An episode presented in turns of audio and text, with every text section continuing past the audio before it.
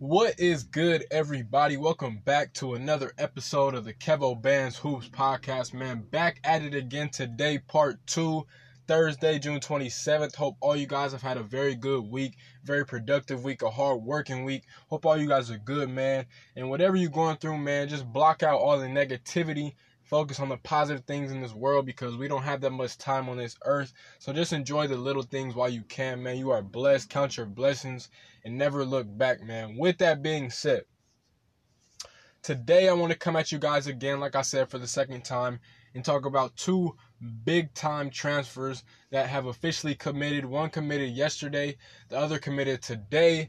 And um so I did a podcast on 10 of the most impactful transfers that I thought were going to be, like I said, impactful to their schools wherever they go. And I did that, I believe, almost a month ago. And I only had one of these players on that list. The other I didn't have on that list, but I would have had him on the list. But at the time, he was still uh, deciding between the NBA draft and coming back to college. And so he did. Um, we'll talk about him in a minute, though. Let's talk about the first one.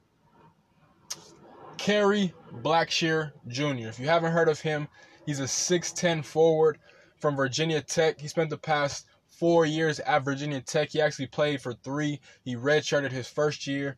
He's from Orlando, Orlando, Florida. Excuse me. He went to Maynard Evans High School in the Orlando area.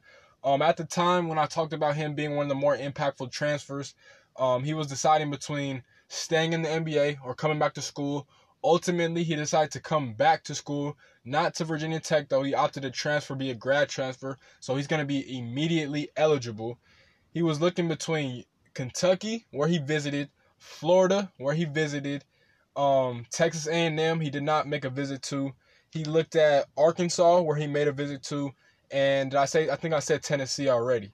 He looked at all those schools, and ultimately, he decided to commit to the University of Florida and Mike White. Now, his game is really good. Um, this past season, some accolades he had was he had NCAA All Region. I believe he came out the East Region where they ultimately ended up losing to Duke by I believe two points.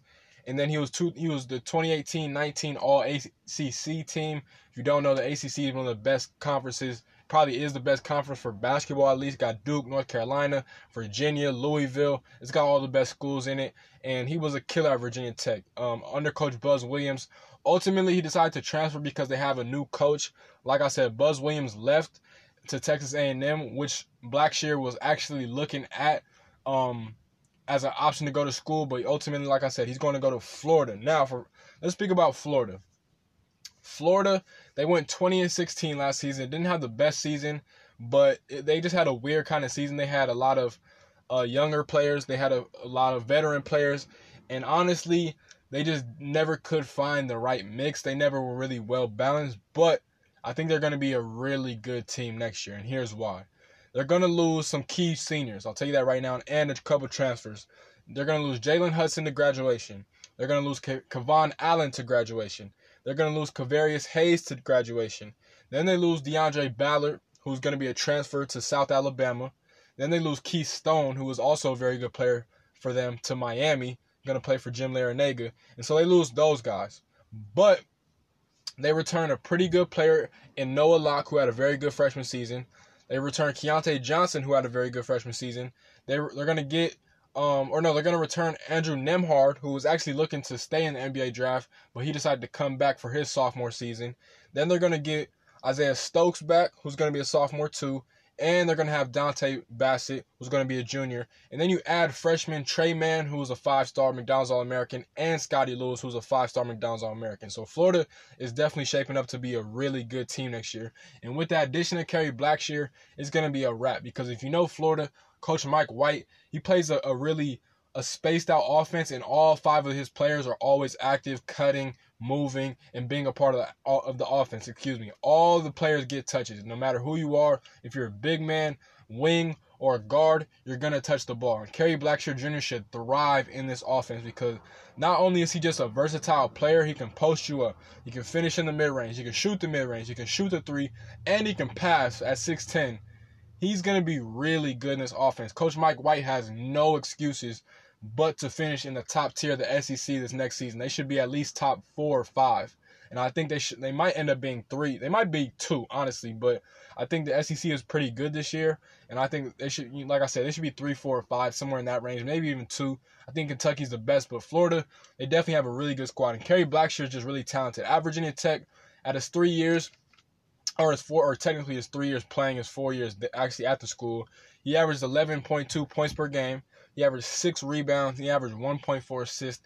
This past season, he averaged 14.9 points per game, almost 15 points per game, 7.5 rebounds per game, and 2.4 assists a game per game. Excuse me. And he played on a really good Virginia Tech team. Like I said, they ended up losing in the Sweet 16 to Duke off a heartbreaking missed buzzer beater lob play. Um, but they had a really good season. They actually ended up beating Duke not in the Sweet 16, but they beat Duke at home, which they you know have history of doing in the, in the past. But he's just an all around good player. I think Florida should be happy they got him. Um, his recruitment was very weird, though. I'm not gonna lie to you guys. Every other day, it seemed like a new school was the leader for his recruitment. Like I remember one day Tennessee was the leader to get him, and Tennessee would have been a good fit too. But another day Kentucky was the leader to get him, and then Florida was the leader to get him at a point. But ultimately, he decided to stay close to home because, like I said, he's from the Orlando area. Even though Gainesville, which is where the University of Florida is at, it's not necessarily near Orlando, but it's the closest school out of the options that he had. So he decided to stay in his home state. And I think he's going to be a big addition to the Gators. And they for sure can make it to at least the Elite Eight this year, possibly, possibly a Final Four. They have a really good team, and I'm definitely looking forward to watching them play and contend for an SEC championship. So that's Kerry Blackshear Jr. Like I said, 6'10 forward who has committed to play for the Florida Gators. Next, we have another top transfer who I, at first I did not know was going to transfer at the end of the season because he, I knew I had a feeling he was going to be a one and done type player. I thought he was going to stay in the NBA draft, but he decided to come back to college and then transfer from where he was originally at. And he goes by the name of Quentin Grimes. Quentin Grimes is a 6'5 combo guard he is from the Woodlands, Texas, which is pretty much in the Dallas, Texas area. He went to College Park High School. Um, and he attended Kansas for one season. He played for one season where he averaged 8.4 points per game, 2.5 rebounds per game, and 2.0 assists per game. Now, Quentin Grimes is an interesting player. He was also a five-star McDonald's All-American player. Um, I actually watched him play the first game of the season. They played my Michigan State Spartans in the Champions Classic, um, in Indianapolis, and he honestly looked like one of the better players on the floor. Kansas actually beat my Spartans that night, and Quentin Grimes was a huge piece of that. I think he I think he dropped almost 20 points that game. He supposedly he wants to play the point guard at his next destination, and we'll talk about that in a second. But um, to me personally, I think he's best at a shooting guard. He's a really good and high volume scorer. I think he can shoot from anywhere. His jumper is pretty pretty. He has one motion and it's in the air and into the net and everything about him. He just has a really good game. He's a very good athletic driver and athletic finisher. He has a really good feel for the game and he has committed to the University of Houston. Now, Houston is going to be a very good fit for him. Kelvin Sampson has really, really, really brought back the fun for Houston basketball. The Cougars are a really good squad, really good university now, and you know they weren't they I won't say they've been down and out since the Phi Slama Jama with Clyde Drexler and them boys, but they are really really good. Um, they do a lot of things that you know where they where they put their guards in a lot of situations to be good. They really run their offense through their guard play. Like their guard play is elite. Their their guards that they had this past year go by the name of Armoni Brooks. Go look up his highlights. He was one of the best scorers in college basketball.